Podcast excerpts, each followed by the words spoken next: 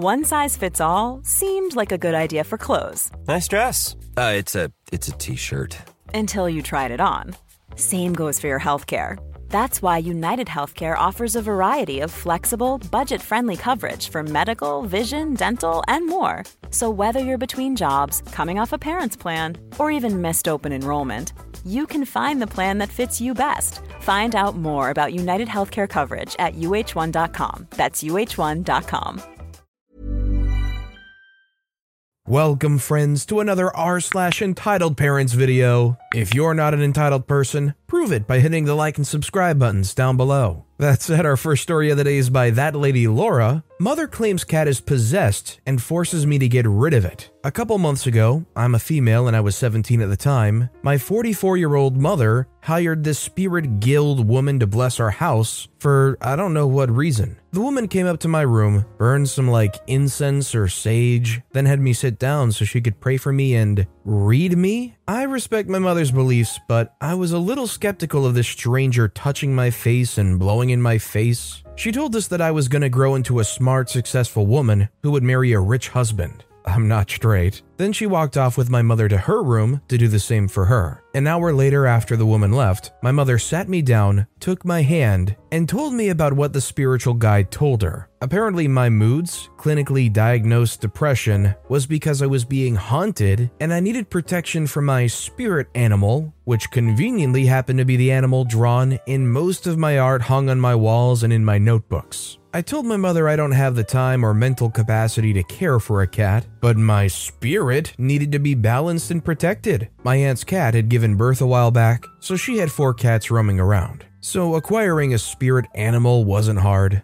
Before the cat even got here, I realized that nobody else was going to take care of it. So I went into my savings and bought everything the cat would need. When I asked my mother where I should set up the cat's stuff, she explained how it was implied that the cat would stay in our yard. I asked my mom if she wanted the cat to straight up run away or get attacked by one of the neighborhood strays, often breaking into our backyard to get into our trash can, so she suggested that the cat can stay in my room. I picked up the cat, and once it was in the house, my brother, 13 years old, fell in love with her. The cat was named by our mother after our home state, Georgia, which was cute, I guess. My mother forced me to lock the cat in my bathroom overnight because she was worried that it would stink up my room. So, Georgia, who had gotten attached to me at this point, spent the first night crying in the bathroom for hours. I was told not to go into the bathroom or else she would never get over her separation anxiety. Because I had to listen to her cry all night, I didn't get any sleep, which had me a little more irritable the next day. The first week was weird. Eventually, I started to get attached to Georgia, who would follow me around the house and sit in my lap while I worked. My brother had also gotten to the point where he would refer to himself as Georgia's dad and would spend a good amount of his free time with her. The only person who didn't click with the cat was my mother, who didn't want Georgia in her room or her office space. She loved taking pictures of the cat or having me put her into those cat dresses for show,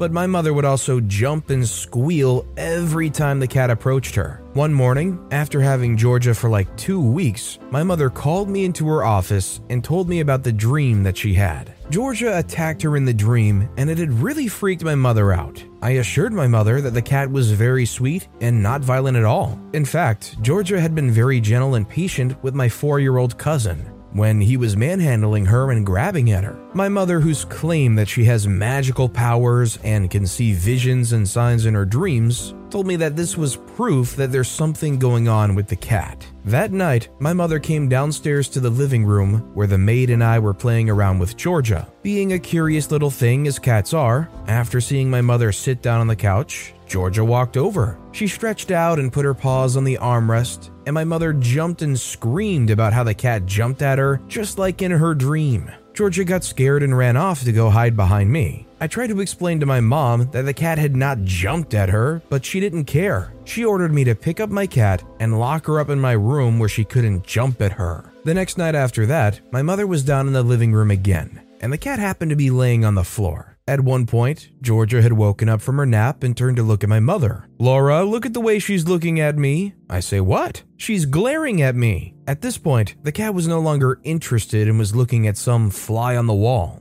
She wasn't glaring at you, Mama. She was looking at you. She started to lecture me about demons and possession and stuff. But I just kind of tuned her out because I was busy working on an essay. That night, my mother dragged me back into her office and started to tell me about her theory. They're watching us, OP. They process the cat. I say, Who are they? She says, My enemies, OP, the people conspiring against me, the same people who did witchcraft to end my marriage. I say, and what does that have to do with the cat? At this point, I'd learned to dismiss this type of crazy talk, so it didn't really phase me at first. They're watching us through Georgia's eyes. That's why I had a dream about her, and that's why she's always staring at me and following me. I don't even remember how most of the conversation went after that, because I was just in a different headspace after that sentence. After that discussion, Georgia was banned from being in my mother's vicinity, or really anywhere but my room which really upset Georgia because I had to leave my room for stuff and she would be all alone. And when I left her alone, she would start crying for me to come back, which my mother could hear from her office. My mother started threatening to get rid of the cat, but at this point, I'd gotten into a schedule and gotten attached to Georgia. Christmas was just around the corner at the time, so my brother was excited to celebrate Georgia's first Christmas. My mother was a little more lenient that day when we were putting up decorations, so she let the cat out to walk around the living room. At one point, my mom took out like green ring things for the door, and Georgia really got stiff looking at it. As soon as my mother noticed that she was afraid, she chased the poor baby around the room with it, cackling like a Disney villain. Eventually, Georgia ran up back to my room where she hid under my bed until my mother allowed me to go upstairs to comfort the cat. When I came back, my mother informed me that she wanted me to put the cat and her stuff in the yard. She felt that her enemies were starting to gather information on me in my room to hurt her, so the cat needed to be taken out. I didn't want to argue with my mom, so the next day, I bought one of those doghouse slash cage things and started setting up the yard. I was coming back into the house when my mother came down the stairs and saw me with some of the stuff for the cat. She said, What are you doing? I said, Getting ready to set the cat outside. She said, You know, I don't need all that attitude from you. Before I could even respond, she just started yelling at me, and I stood there for a minute until she finished before asking her, You wanted me to put the cat in the yard, so I was taking the steps to do so. You asked me what I was doing, and I explained to you that I was complying with what you wanted and putting the cat outside. Now you're telling me that I have an attitude, and I just want to know what did I do wrong? She glared at me for a solid 20 seconds before looking me over and asking me, Do you think this is right? I said, Do I think what is right? She said, Dressing like that. She then proceeded to shame me for wearing pajamas in my own home. It's important to note that she was also in her pajamas. I was just too tired to argue at this blatant gaslight and just nodded my head before going upstairs, showering, and changing clothes. After I had everything set up, my mother ordered me to move all of the cat stuff to my balcony because she didn't want my cat to be able to see her through the office window, which was facing the yard.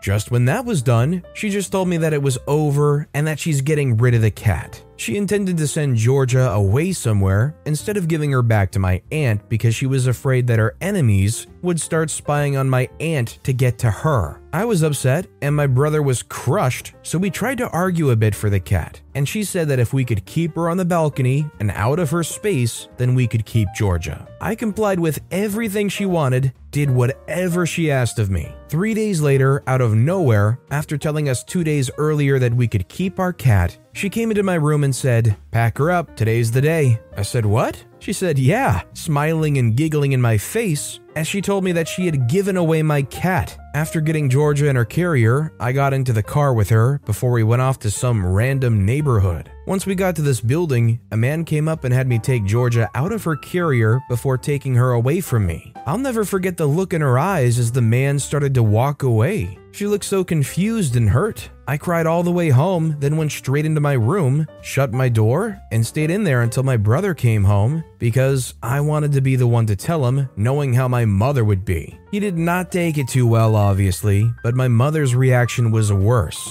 She walked by his room and saw him crying and said, Oh, he knows? Whatever, before laughing and walking off to her room. The next day, my mother came into my room while I was in one of my classes doing whatever work I was doing. She gave me this sickly sweet smile, then walked up to me and gave me a hug, which is weird because she doesn't initiate affection unless it's to emphasize a point or manipulate me. I didn't hug her back or really say anything until she walked back over to my door and said, Don't be mad at me. Are you mad at me? I said, I don't know. She started telling me to not be depressed and that it was just a stupid cat and that we'll get a dog to replace her. When that didn't make me smile and go back to worshiping her, she went super cold. I didn't really want to be in my house anymore, so I asked her if I could spend the night at my best friend's that weekend. She then went on a purity rant and told me that if I kept acting depressed, I couldn't keep hanging out with my best friend because she makes me depressed. I told my mother that I wasn't depressed because of my friends and that I was depressed because she gave away my cat. She then told me to get over it because it had already been two days. Then she told me to shut the freak up